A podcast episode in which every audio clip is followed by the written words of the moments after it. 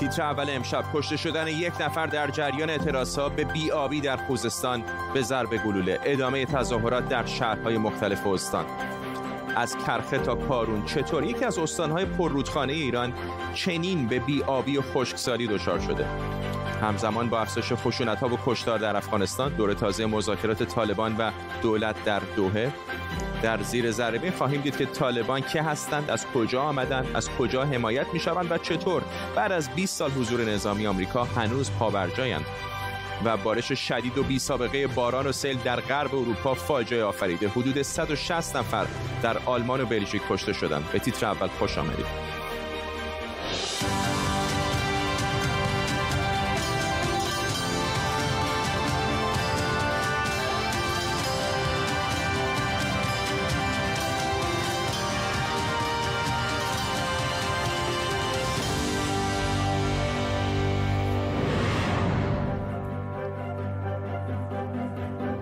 سلام به شما. فرماندار شادگان تایید کرده که یک جوان سی ساله در تجمعهای اعتراضی به بیابی در این شهر کشته شده. مردم در شهرهای مختلف خوزستان در اعتراض به بیابی که حالا تبدیل به یک بحران در این استان شده به خیابونها آمدن و در بعضی شهرها علیه حکومت و مقامات دولتی شعار دادند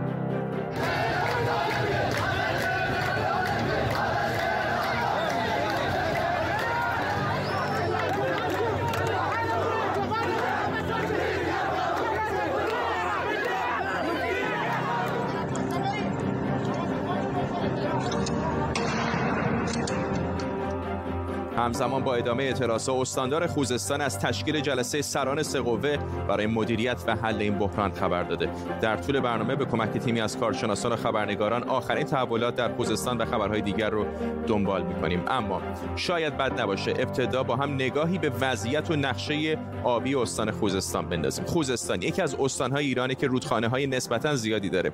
یکی از مهمترین رودخانه های این استان اروندرود یا همون شط العربه طول این رودخونه 175 کیلومتر که 81 کیلومتر از اون مرز مشترک ایران و عراق رو تشکیل میده. رودخونه بعدی هم کارونه که از قدیم به عنوان پرآبترین و بزرگترین رودخانه ایران شناخته شده. این رودخانه 950 کیلومتری طولانی ترین رود ایرانه و تنها رودیه که در بخشایی از اون میشه کشتیرانی هم کرد. رودخانه بعدی بهمنشیره که آبش از کارون میاد و به خلیج فارس میریزه و حدود 90 کیلومتر هم طول داره. یک رودخونه دیگه مهم رود دزاست که از رشته کوههای زاگرس سرچشمه می‌گیره و همیشه نقش مهمی در اقتصاد مناطق شمالی خوزستان داشته. مارون هم یکی دیگر از رودخانه های جنوب غرب ایرانی که از ارتفاعات زاگرس در استان کوکیلیر و رحمت سرچشمه می‌گیره و با عبور از بهبهان و آقاجری در استان خوزستان جریان پیدا می‌کنه و از یه جایی به بعد میشه رود جراحی که به تالاب شادگان و در نهایت به خلیج فارس میریزه. رود جراحی با 438 کیلومتر طول به عنوان یازدهمین رود طولانی ایران شناخته میشه. رود زهره یا هندیجان هم از ارتفاعات استان فارس سرچشمه می‌گیره و بعد از گذشتن از شهرهای این استان و همینطور کوهگیلیر و بویرحمت به استان خوزستان می‌رسه و نهایتا به خلیج فارس. یک رودخانه دیگر این استان هم کرخ رود کرخه سومین رود بلند ایران بعد از کارون و سفید روده از کوههای زاگرس سرچشمه می‌گیره و با گذشتن از یک مسیر 750 کیلومتری به تالاب هورالعظیم در مرز ایران و عراق می‌رسه. علی میرچی استاد منابع آبی در دانشگاه ایالتی اوکلاهاما از همین ایالت با ماست. آقای میرچی استانی با این همه منابع آبی و رودخانه چرا دچار کم آبیه پاسخ کوتاه سوال شما مدیریت ناپایدار منابع آب هست. در واقع وقتی که ما هم در حوزه مبدع و هم در حوزه مقصد با مشکلات و اعتراضات زیادی مربوط به کمبود منابع آب روبرو میشیم متوجه میشیم که رویکرد مدیریت سازه‌ای مثل انتقال آب انتقال بین حوزه آب چاره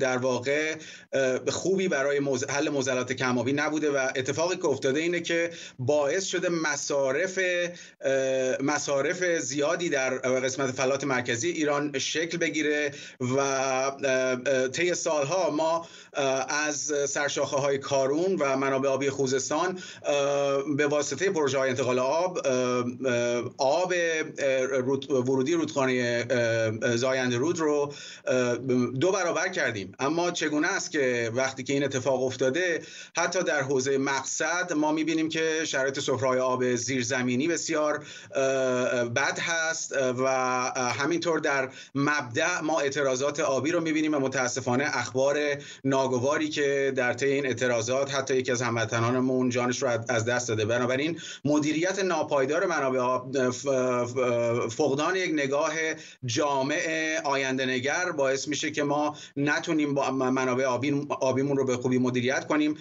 و مدیریت تقاضا رو و یا در واقع اتکا بر منابع آبی رو به صورتی برنامه ریزی بکنیم که بتونیم نیازهای اقتصادی اجتماعی رو با در نظر گرفتن عدالت محیط زیستی و عدالت اقتصادی اجتماعی به خوبی انجام بدیم. آقای میرچی حالا منابع آب شیرین به کنار خیلی از کشورهای همون حوزه خلیج فارس حتی آب خلیج فارس رو از طریق نمک زودایی شیرین می‌کنن می‌خوام بپرسم این اصلا چقدر امکان عملی داره در جای مثل ایران و آیا می‌تونه یک آلترناتیو باشه واسه شرایط فعلی؟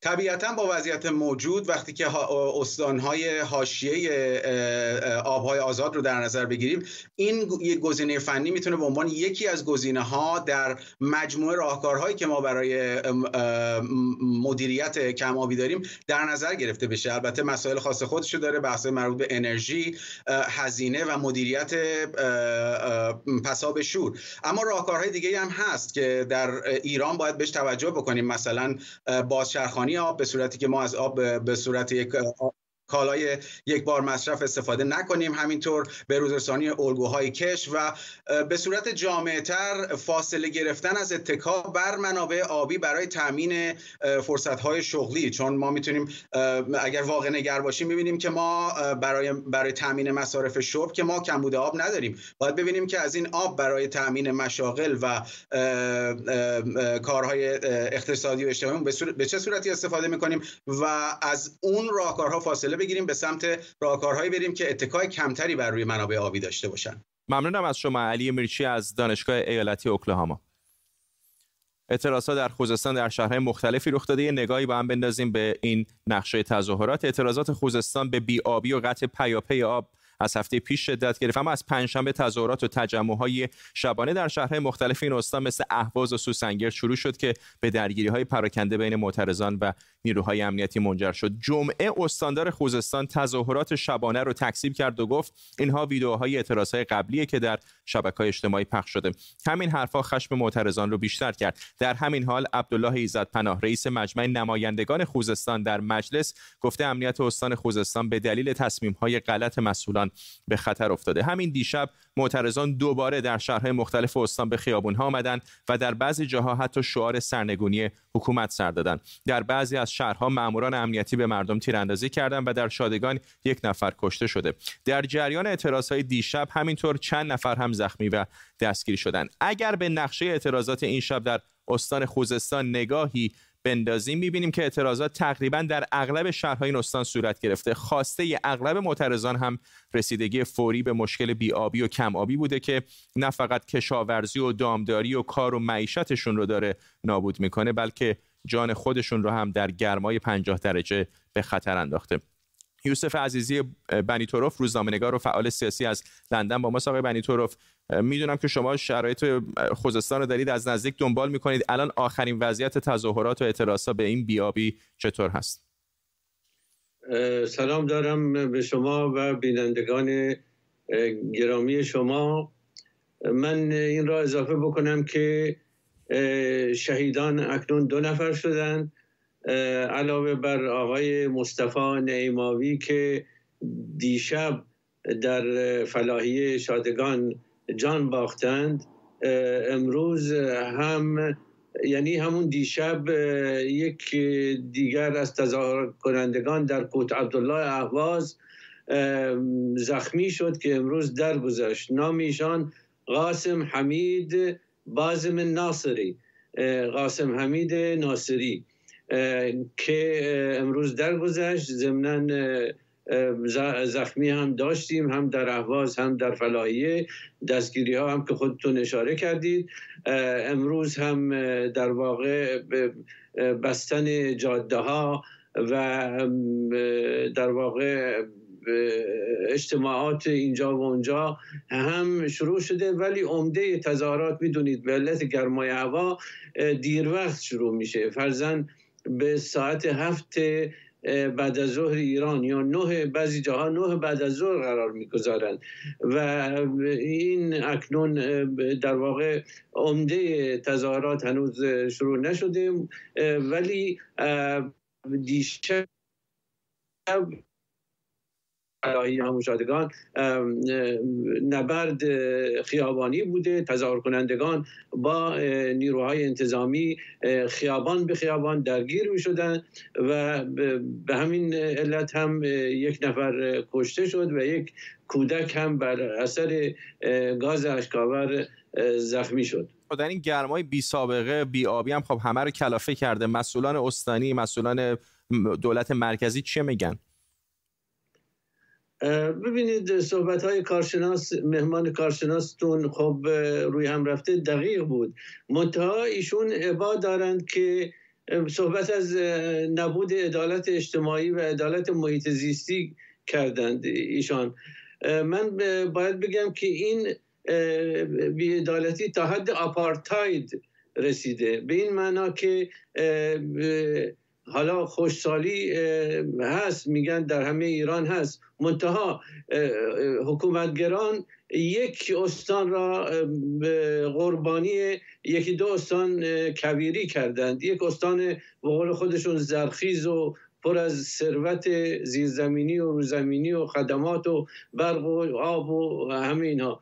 به این ترتیب که این همه صد ساختند از دوره رفسنجانی این صدها علاوه بر مقاصد اقتصادی مقاصد سیاسی هم داشته. یعنی حاکمیت ایران همیشه مایل بوده که عرب زدایی بکنه از استان.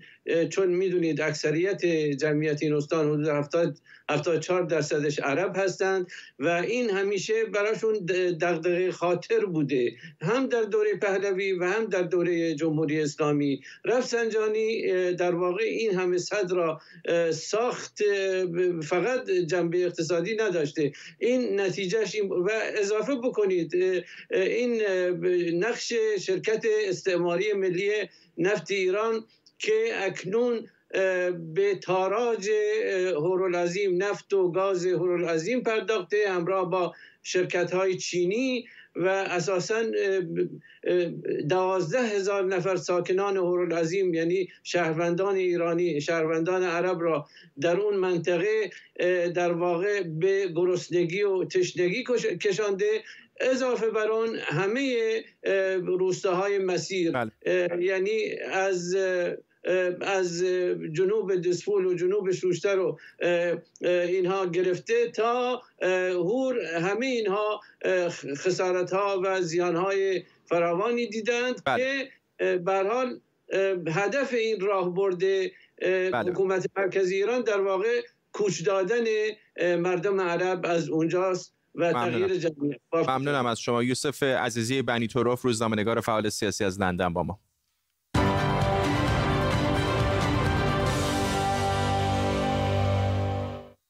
خب اما هر بار در کشورهای مثل ایران و یا کوبا تظاهرات و اعتراضات مردمی شکل می‌گیره به غیر از سرکوب معترضان شاهد قطعی گسترده اینترنت هم هستیم.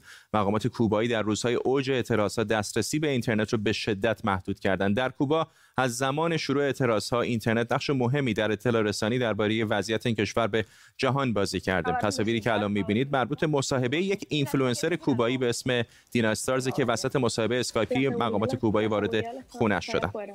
Está fuera la seguridad. Tengo que salir. Te están llamando. Sí, voy a dejar a mi amiga aquí. Sí, sal, sal, nos quedamos en espera aquí.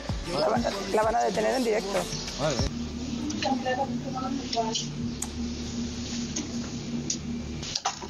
این تصاویری که دیدید مربوط به لحظه ورود نیروهای امنیتی به خانه خانم استارز. خانم استارز البته حالا آزاد شده و از روز چهارشنبه هم دسترسی به اینترنت کم و بیش به حالت قبلیش در کوبا برگشته. ایالات متحده آمریکا گفته به دنبال راههای کمک به مردم کوبا برای دسترسی بدون مشکل به اینترنت.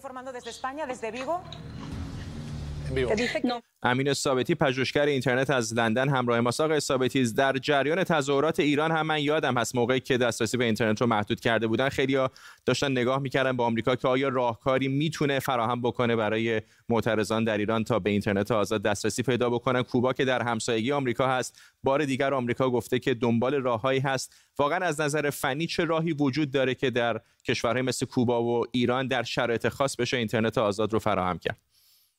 در از نظر فنی اول از هم بگم که کنید سیاست مدارا در سرتاسر سر دنیا. حالا چه آمریکا باشه چه تو ایران باشه یه سری آمال آرزو دارن که این آمال آرزو بر بر طبق واقع واقعیت ممکن نباشه. مثلا همین داستانی که شما گفتید حالا آقای بایدن گفته که اینترنت دنبال راه هستن. این در حقیقت این راه حلا مشخص ساده ای نیستش. مثلا اگر در مورد اینترنت ماهواره بخوایم صحبت کنیم اینترنت ماهواره مشکلی که دو تا مشکل اساسی داره که فکر کنم تو برنامه گذشته هم در موردش صحبت کردم. مشکل اولش این هستش که شما هزینه‌ش رو کی می‌خواد بده؟ و مورد دوم این هستش که چون فضای در فضای فرکانسی در اختیار کشورها هستش مثل کوبا مثل ایران. به محض اینکه کاربر اطلاعات از خونش ارسال کنه از طریق ماهواره به, به, به یه ماهواره دیگه می‌تونن دقیقا مکان کاربر رو شناسایی کنن. و همونجوری که تو ویدیو هم نشون دادید برن در خونه کاربر در بزنن و بگن تشریف بیارید شما چرا اطلاعات فرستادید؟ و خب تو ایران هم مثالای مختلفی داشتیم در گذشته که افراد به دلیل همین استفاده خیلی کم از اینترنت ماهواره یا حتی تلفن ماهواره به جرم جاسوسی دستگیر شدن و خب بگم اینم بگم که حتی در همون آبان 98 که بحث اینترنت و اینکه دولت آمریکا می‌تونه کمک کنه اون زمان آقای ترامپ در قدرت بودن بحث اینترنت چمدانی شد. اینم می‌دونیم که این اینترنت کلا یه بعدا مشخص شد که در واقعیت نداره که شما یک ابزاری در چمدون داشته باشید ببرید داخل ایران و بتونید به اینترنت وصل بشید. ممنونم از شما امین ثابتی کارشناس امنیت اینترنت از لندن با ما. خبری فوری داریم دقایق پیش نشریه نیویورک تایمز به قلم رونن برگمن یکی از روزنامه‌نگاران معروف اسرائیلی گفته که مقامات امنیتی اسرائیلی به شرکت های جاسوسی این کشور شرکت های خصوصی که برنامه های نرم افزارهای جاسوسی تولید می‌کنن این اجازه رو داده بوده که علیرغم همه انتقادها به پادشاهی عربستان سعودی نرم افزارهای جاسوسی در اختیار این دولت قرار بدن. حتی بعد از قتل جمال خاشقچی روزنامه‌نگار معروف نشریه واشنگتن پست در ترکیه این امکان رو داده بودن خبر فوری است که کمی پیشتر نشریه نیویورک تایمز به قلم آقای برگمن منتشر کرده.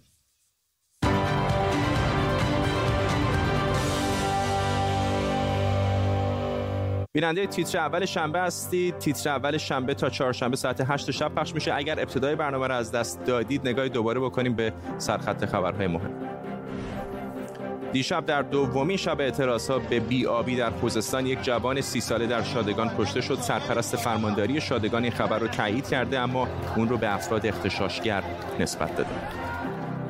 جدیدترین دور مذاکرات بین طالبان و دولت کابل در دوحه قطر شروع شده. دولت افغانستان به رهبری عبدالله عبدالله و طالبان به رهبری ملا برادر در این نشست حضور دارند. امشب در زیر ذرهبین تاریخچه عملکرد و حمایت ها از طالبان رو بررسی می کنیم و می بینیم که چطور بعد از 20 سال حضور آمریکا هنوز اونها در افغانستان جولان میدن. و مرگ حدود 160 نفر در آلمان و بلژیک در نتیجه سیلی بی سابقه. 1300 نفر هم همچنان مفقودند.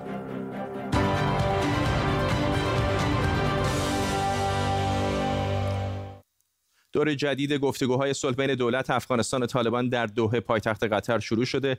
قرار طرفین در این مذاکرات در مورد نحوه تامین آتش بس آزادی زندانیان طالبان و چگونگی تشکیل یک دولت انتقالی و نظام آینده افغانستان گفتگو کنند. این صحبت های عبدالله عبدالله قبل از سفر به دوحه. از طرف جمهوری اسلامی افغانستان یک هیئت همشمول عازم خطر است. تعداد از اعضای محترم هیئت قبلا در خطر تشریف دارند و تعدادی هم با ما همراه هستند. روز در چندین ولایت افغانستان جنگ با شدت دوام دارد. اما سوال شما این خواد بود که جنگ با شدت دوام داره شما میرین درباره صلح گپ می‌زنین بله چون جنگ با شدت دوام داره چون این جنگ تنها امروز نیست 42 سال است که در این کشور ما ادامه داشته و صدها هزار نفر قربانی از مردم ما گرفته. ان امیدوار هستیم که طرف تحریک طالبان هم یک فرصت بدانند و این هم بدانند که ادامه جنگ یا به ای که گرفتن یک بلسوالی یا مناطق اینا نتیجه صلح در کشور نمیشه. نتیجه صلح فقط از میز مذاکره به دست میاد. همکارم تاج الدین سروش در استودیو با ماست. همچنان که طالبان در دوحه دارن مذاکره می‌کنن در جای جای افغانستان هم سلاح به دست دارن با دولت مرکزی مبارزه می‌کنن. اون موقع که نیروهای ائتلاف در افغانستان بودن هم خیلی مذاکرات به نتیجه ملموسی نرسید. الان در خلای نیروهای آمریکایی خب اونا دست بالاتری دارن اینطور نیست؟ دست بالا داره فرداد از آمریکا تا افغانستان تا عبدالله تا کرزی همه کس اتفاق دارن که جنگ افغانستان رای حل نظامی نداره. اما اون طرف اگر می‌بینیم رای حل سیاسیش هم آسان نیست. وقت اگر از یک تا ده نمره بودیم یک ممکن و در ناممکن بسازیم شماره نو احتمالش است که افغانستان در شرایط شماره نو قرار داشته باشه با که توافق صورت نگیره با طالبا. حالا آقای عبدالله با در شرایط به دوحه رفته که مثلا اختلاف دیدگاه ها فوق العاده زیاد است. یک طرف آزادی بیان و حقوق بشر و آزادی زنان می‌خواد یک طرف همه چیز مثلا وابسته به این کرده که چوکات اسلامیش چقدر وجود داره یا نداره. حالا امروز آقای عبدالله دو دور مذاکرات جدی را در دوحه با نمایندگان طالبا گذاشتن. دور اول صبح و دور دوم بعد از پیشین. و در این دور منابع به ما میگن که اول روی تعدیل قانون اساسی بس کردن و بعد هم مشارکت قدرت که طالبا چطور می‌تونن که بیان مشارکت قدرت بگیرن و دیگه سایر گروه ها گفتگو بکنن. فردا هم گفتگوها به شدت جریان داره تا فردا شام هر دو طرف گفتگو را ادامه میتن و این گفتگوها حالا به شرایط رسیده که تا حال ما شرایط گفتگوها را داشتیم. اما همه چیز بسیار کلیات بود و هیچ کس به جزئیات نمی‌رفت. اما حالا مذاکرات رسمی شروع شده. آقای عبدالله با تیمش رفته با نمایندگان طالبان گفتگو می‌کنن و این گفتگو حالا به جزئیات رفته که مثلا چطور می‌تونن بیاین و چطور زندانی ها رها شوه و چطور می‌تونن که یک فضای حکومت ایجاد بکنن.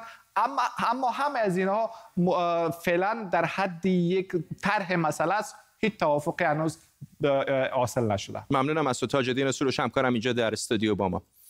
در زیر زربین امشب میگن زمان رو نمیشه به عقب برد اما در همسایگی ایران در افغانستان انگار زمان 20 سال عقب رفته و شاید در آینده نزدیک طالبان همسایه ایران بشه. امشب طالبان رو زیر ذره می‌بریم.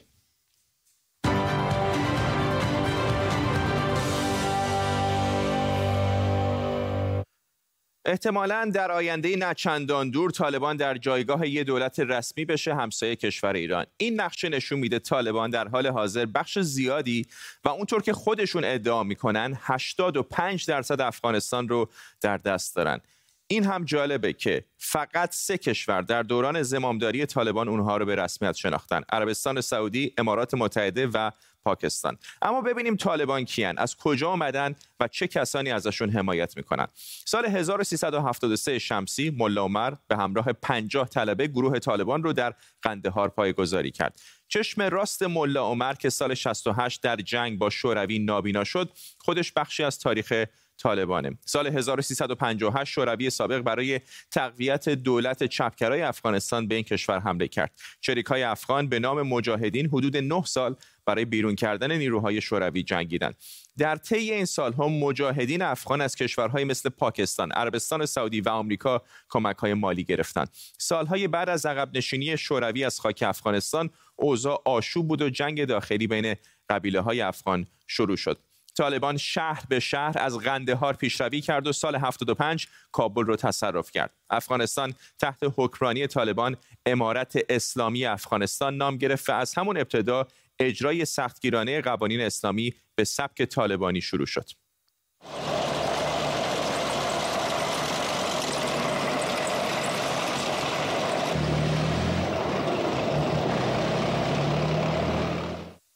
یازده سپتامبر 2001 حمله هواپیماهای مسافربری به برج‌های دوقلو در نیویورک اتفاق افتاد. طالبان از تحویل رهبر گروه القاعده یعنی اسامه بن لادن به ایالات متحده خودداری و آمریکا به افغانستان حمله کرد. More than two weeks ago, I gave Taliban leaders a series of clear and specific demands close terrorist training camps, hand over leaders of the Al Qaeda network, and return all foreign nationals, including American citizens unjustly detained in your country. None of these demands were met. And now the Taliban will pay a price.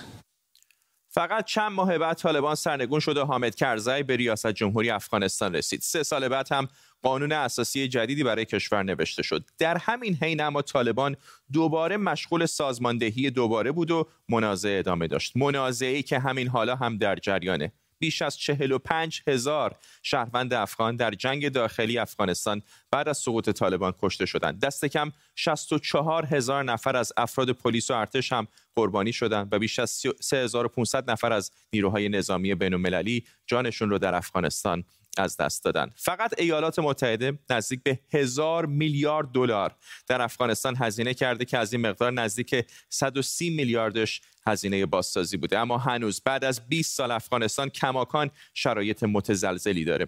طالبان با تشکیلاتی کاملا سازمان یافته در ناآرامی افغانستان نقش مهمی داشته. تشکیلاتی در قد و قواره یک دولت. هبت الله آخونزاده که بهش امیرالمؤمنین میگن رهبر طالبانه. شورای رهبری با 26 عضو هم زیر نظرش فعالیت می‌کنه و در رده پایینتر کمیسیون های مختلف قرار دارن. کمیسیون های مثل کمیسیون مالی نظامی و اطلاعاتی. حتی یک شعبه بین در قطر دارن. طالبان همینطور سیستم غذایی خودش رو داره. حدود 85 هزار سرباز تمام وقت داره و قرارگاه های آموزش نظامیش در جای جای افغانستان برقراره. میشه گفت طالبان در افغانستان دولتی موازی و قدرتمند تشکیل داده.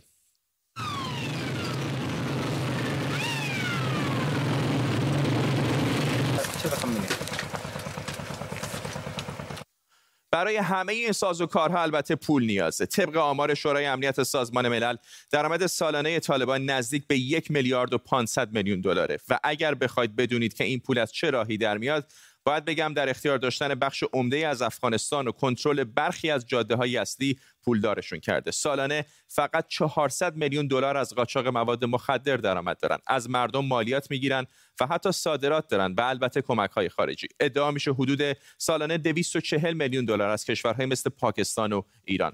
جمهوری اسلامی البته کمک مالی به طالبان رو تکذیب می‌کنه. همه این سالها جامعه بین‌المللی به دنبال مذاکره صلح بین افغانستان و طالبان بوده. در مذاکرات صلح دوحه قرار بر این شد که نیروهای آمریکایی و ناتو کشور رو ترک کنند. طالبان هم تعهد داد که با دولت مستقر افغانستان مذاکره کنه و اجازه نده گروه های تروریستی در مناطق تحت کنترلش فعالیت کنند. طی 45 روز بعد از مذاکرات صلح طالبان 4500 حمله علیه نیروهای دولتی افغانستان انجام داده. یعنی 70 درصد بیشتر از همین بازه زمانی در سال پیش از اون. حالا روسیه ایران و پاکستان به دنبال پر کردن خلای ایجاد شده به خاطر خروج نیروهای نظامی آمریکان. و البته طالبان دشمن دشمن ایران هم هست. حداقل هزینه آغاز دوباره جنگ داخلی در افغانستان یعنی بی خانمان شدن بسیاری از مردم و مهاجرت حدود یک میلیون افغان به ایران. یکی از باشندگان محل که این تصویر را به تولونیوز فرستاده است می‌گوید که طالبان این زن را به اتهام اینکه بر موتورسایکل همسر خواهرش سوار شده بود و نزد دکتر می‌رفت لطکوب کردند. این رویداد این مقایسه بین حقوق زنان هنگام در قدرت بودن طالبان و سالهای بعد از سرنگونی اونها. سال 83 کمتر از 10 درصد دختران افغان در مقطع ابتدایی درس میخوندند. سال 96 33 درصد. امید به زندگی در میان زنان هنگام سقوط طالبان 56 سال بود و در سال 96 ده سال بیشتر شد. و برای مثال همین پارسال 21 درصد کارمندان دولت افغانستان زن بودند. در دوران حکمرانی طالبان این عدد صفر بود. حالا بعد از 20 سال که نیروهای نظامی خارجی در حال خروج از افغانستانن طالبان هر روز قدرتمندتر میشه. گروهی که شاید حالا این فرصت رو داره که به رویای دیرینشون یعنی برقراری قانون ناب اسلام در سراسر افغانستان جامعه عمل بپوشونه.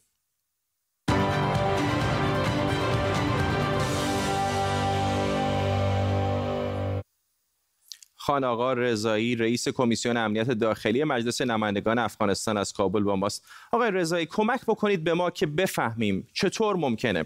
قوی ترین ارتش کره زمین وارد کشوری میشه. 20 سال اونجا میمونه. با نیروهای ناتو هم همکاری می‌کنه. جامعه مدنی شکل می‌گیره در افغانستان. رسانه‌های آزاد بالاخره کم و بیش در همون شهری که شما هستید حضور دارن و نقش بازی می‌کنن. و بعد دوباره بعد از 20 سال یه گروهی که الان تصاویرش رو دیدیم زنان رو اینطوری شلاق می‌زنه. داره در دوحه مذاکره می‌کنه که تقسیم قدرت بکنه. چه اتفاقی در افغانستان میفته که همچنان طالبان می‌تونن جولان بدن؟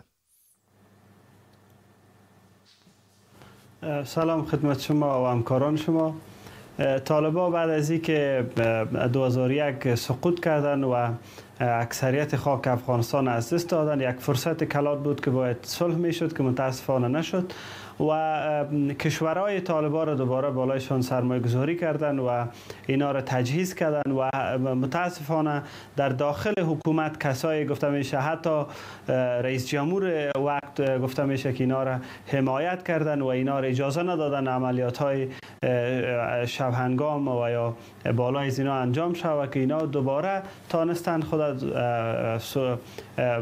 با متدریج دوباره احیا بکنن تجهیز بکنن و امروز پس دامن دامنگیر کل افغانستان شده و یک مورد من که در گزارش شما شنیدم که که طالبا بیاین دوباره در افغانستان حکومت کنن یا یا بتانن در کل افخاک افغانستان مسلط شوند فکر کنم که این بعید است و شاید اراضی را بگیرن ولی مردم افغانستان همیست که طالب در یک ولسوالی میره از اون ولسوالی مردم اهالی منطقه میکوچه. این نشان میده که طالب جایی نداره مردم با طالب زندگی نمی‌تونه حکومت محلی فلج از هیچ نوع خدمات اجتماعی طالبان ندارن.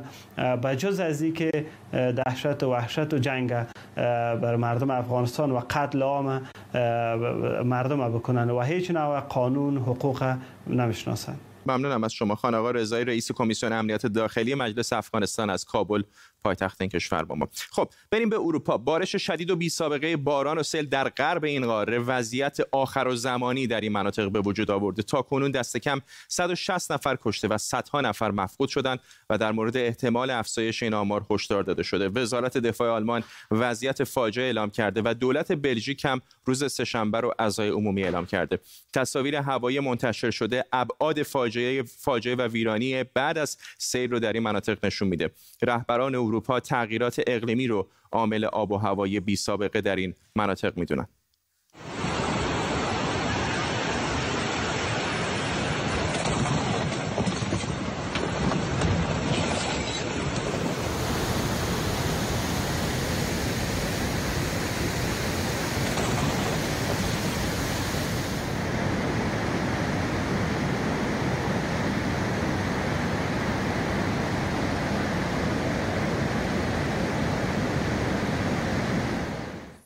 همکارم احمد سمدی از منطقه آوایلر در غرب آلمان که شاهد این سیلها بوده با ماست. احمد باور نکردنی تصاویری که آدم می‌بینه و تعداد کشته در قلب اروپا جایی که آدم فکر می‌کنه بالاخره یک حداقل هایی وجود داره یعنی یه مکانیزم هایی در دولت وجود داره که اجازه ندن دست کم اینقدر آدم کشته بشه. آخرین وضعیت اونجا چطور هست؟ ساکنان محلی چه میگن؟ دولت چه میگه؟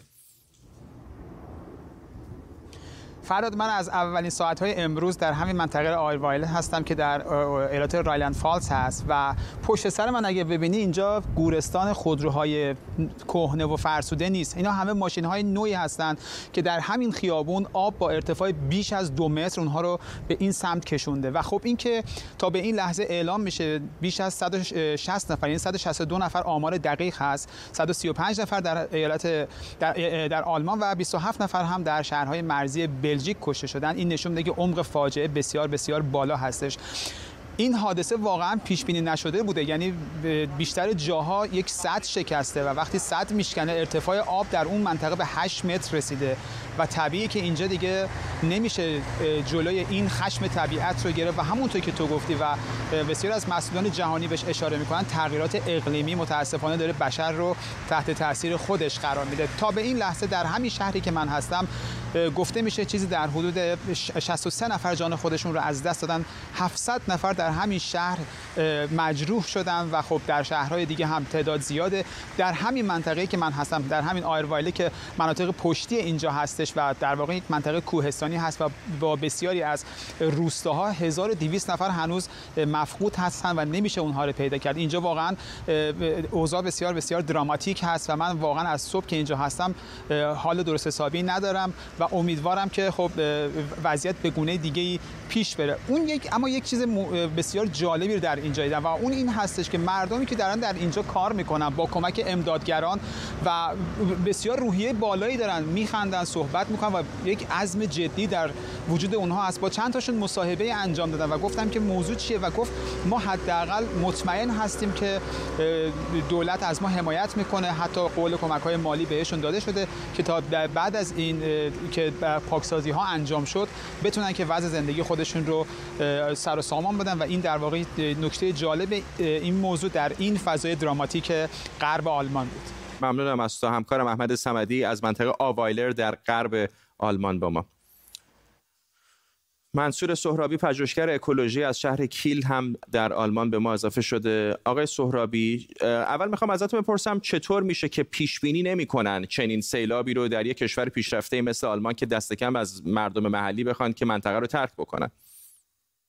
خدمت شما از کنم که پیش بینی شده بود که با بارندگی شدیدی خواهد بود. منتها پیش بینی نشده بود که شدت بارندگی چنین بی سابقه هست. یعنی شما در نظر بگید در 200 سال اخیر این میزان بارش رو نداشتیم. به این دلیل اینکه بتونیم بگیم 100 درصد میزان بارشی هست هنوز بشر به اون امکاناتی دسترسی پیدا نکرده که میزان کامل بارش رو عنوان بکنه. ولی هشدارهایی داده شده بود.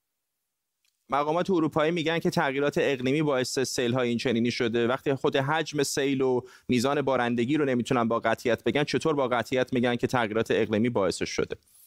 ببینید وقتی که ما در 200 سال اخیر چنین بارندگی رو نداشتیم و از یه طرفی میزان درجه حرارت به شدت افزایش پیدا کرده با افزایش درجه حرارت فشار هوا تغییر پیدا می‌کنه و گنبدهای حرارتی تشکیل میشه. از یه طرفی هم با افزایش هر درجه حرارت 7 درصد هوا رطوبت بیشتری رو می‌تونه جذب بکنه.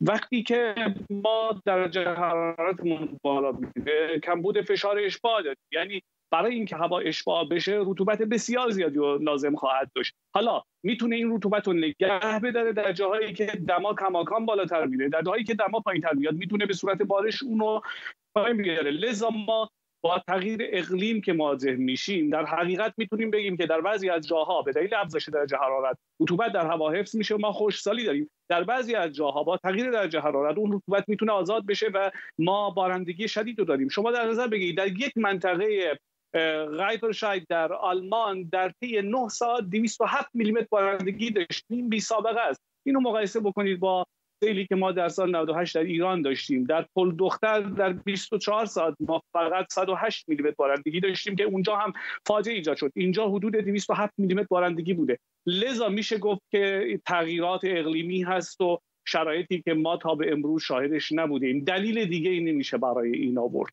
ممنونم از شما. منصور سهرابی پژوهشگر اکولوژی از شهر کیل در آلمان. امروز از کرخه صحبت کردیم. اجازه بدید به نزدیکی راین هم بریم. تصاویر زنده داریم از شهر کوبلنز در غرب آلمان. تصاویری که می‌بینید مربوط به رود راین هست که آبش بسیار بالا اومده و این نگرانی وجود داره که ابعاد این فاجعه خیلی بیشتر از این چیزی که هست هم بشه. همونطور که پیشترم بهتون گفتم نزدیک 160 نفر کشته شدن. صدها نفر همچنان مفقود هستند و بسیاری در شهرهای مختلف آلمان به خصوص در غرب این کشور و همینطور در بلژیک و حتی لوکزامبورگ دچار مشکل شدن. دولت هلند هم گفته که این به خاطر شرایط اقلیمی هستش که چنین سیلاب و بارش بارش بارندگی شدیدی رو در غرب اروپا شاهد هستیم. تصاویر زنده رو می‌بینید از غرب آلمان رودخانه راین. خب از اینجا بریم به سمت دیگر دنیا عربستان سعودی مراسم حج تمتع امسال از امروز و زیر سایه همهگیری کرونا با شمار محدودی زائر ساکن عربستان آغاز شده. تصاویری که می‌بینید تصاویر زنده هست از مکه. این دومین سالیه که مراسم حج به این شکل محدود برگزار میشه. حج تمتع امسال فقط با حضور 60 هزار مسلمان سعودی و خارجی ساکن عربستان برگزار میشه که برای شرکت در این مراسم مذهبی تحت شرایطی خاص انتخاب شدن تمام زائران هر دو دوز واکسن رو دریافت کردن و تست کرونا اونها هم حتما باید منفی باشه. سال 2019 و قبل از شیوع کرونا بیش از دو میلیون و 500 هزار مسلمان از سراسر جهان در مراسم حج شرکت کردن تصاویر زنده از مکه می‌بینید. هرچند ارتباط ماهواره ما با مکه دچار مشکل هست. مراسم اختتامیه 74 مین جشنواره فیلم کن تا ساعتی دیگه برگزار میشه و برندگان مهمترین جشنواره سینمایی جهان معلوم میشن. همه منتظرن تا ببینن دست چه کسی امشب به نخل طلای کن می‌رسه. فیلم قهرمان آخرین ساخته اسخر فرهادی و همینطور امیر جدیدی بازیگر این فیلم امشب شانس برنده شدن رو دارن. هرچند که بعضی از منتقدان فیلم به یکی دو فیلم دیگه ستاره بیشتری دادن. جشنواره ای که با دادن جایزه یک عمر دستاورد هنری به جودی فاستر ستاره سینمای آمریکا آغاز شد چیزی نمونده تا به انتهای خودش برسه. 74 می جشنواره فیلم کن برای ما ایرانی ها جشنواره فوق العاده مهمی هستش چرا که ایران در سه بخش متفاوت سه نماینده داره.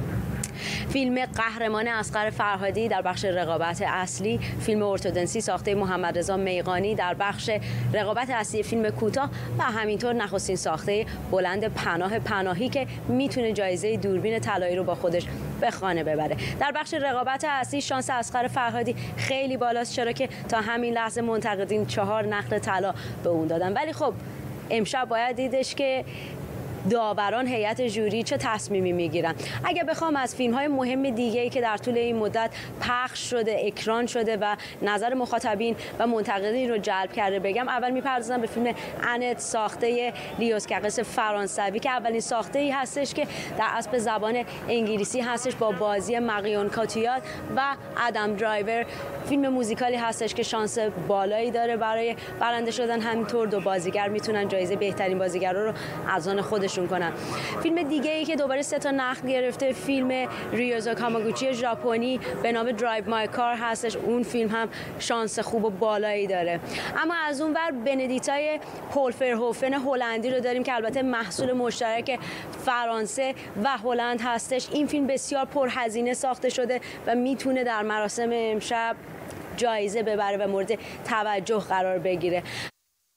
آرام بلندپز بود. همکارم از محل جشنواره فیلم فستیوال فیلم کن در جنوب فرانسه. اما قبل از خداحافظی امروز 17 ژوئیه 26 تیر روز جهانی ایموجی. ایموجی ها از اواخر دهه 90 میلادی پا به دنیای ما گذاشتن و بخشی از زندگی روزمره ما شدن. این روزها همه عادت کردیم به جای اینکه کلی وقت بذاریم برای تماس گرفتن و پیغام گذاشتن یه دونه از این ایموجی ها برای همدیگه میفرستیم. بالاخره بیشتر از 3000 تا ایموجی برای نشون دادن حال و احوال و احساساتمون و اینکه کجا هستیم و چه می‌کنیم باید کافی باشه. به این ترتیب می‌رسیم به پایان تیتر اول امشب. تا فردا همین موقع بدرود.